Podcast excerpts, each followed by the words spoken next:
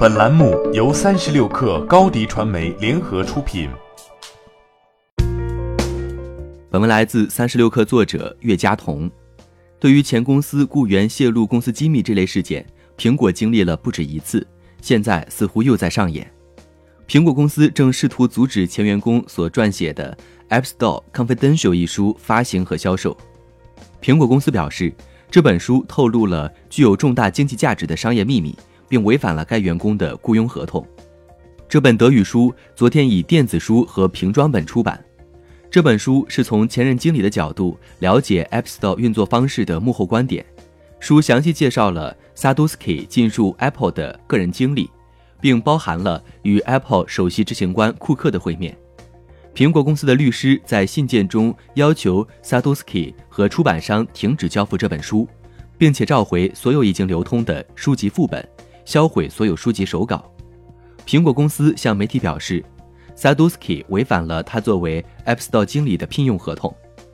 苹果公司发出声明：苹果公司长期以来一直倡导新闻自由，并支持所有类型的作者。尽管我们为这位长期的 Apple 员工违反我们的工作关系感到遗憾，但他的举动使我们别无选择，只能终止他的工作。这是劳资双方同意的决定。所有工人都应有合理的期望。及平等公平的实施就业政策，所有公司都应有合理的期望将其商业行为保密。乔纳森·艾维《苹果伟大产品背后的天才》一书对苹果公司商业秘密保护的严密程度曾经这样描述：“我们经常会被威胁，如果泄露任何蛛丝马迹，我们就会丢掉工作。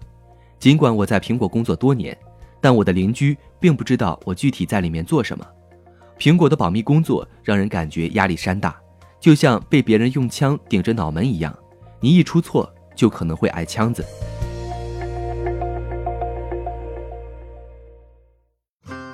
欢迎添加小小客微信 xs 三六 kr 加入三十六氪粉丝群。